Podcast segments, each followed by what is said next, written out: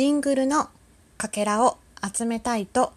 わがままを言わせてください。ひよりです。えー、今回の収録にあたっていろんな話を正直に話したいと思います。ジングルのかけらという今イベントが行われています。で、このイベントで、えー、ジングルのかけらをなぜ私が集めないのかと聞かれた時にうー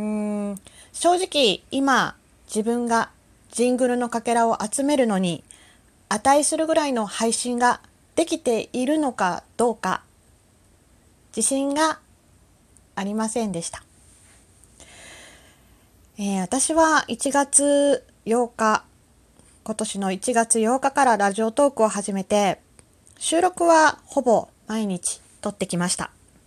この収録回で、えー、242本目になります。自分なりに毎日配信することを、まあ、目標に頑張ってきました。で、まあ、収録総選挙では21位というね、すごい結果をいただいて、本当に本当に嬉しかったです。でも、まあ、その収録総選挙でも、その後にあったグノシーチャレンジでも、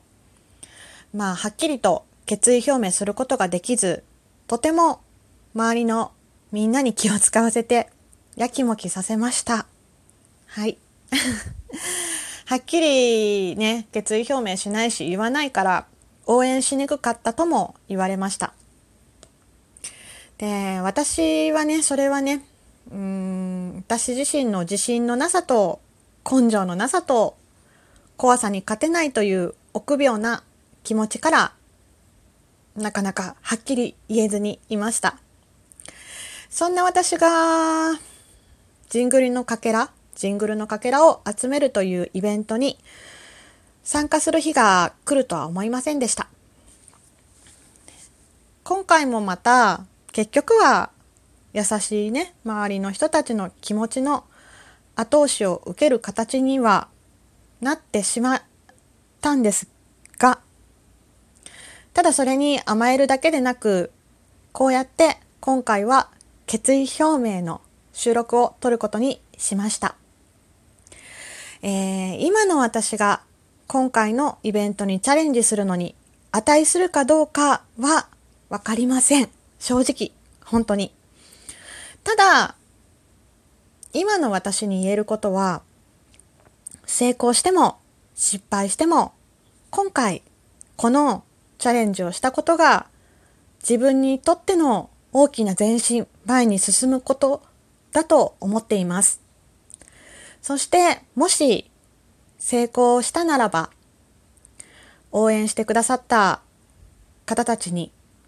あの時応援してよかったって言ってもらえるような、そんな配信者になっていきたいと思っています。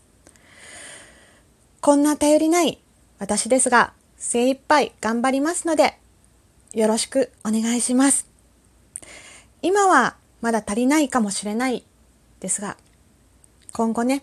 頑張っていきたいと思っています。はい。てなことで、最後まで聞いてくださってありがとうございます。ひよりでした。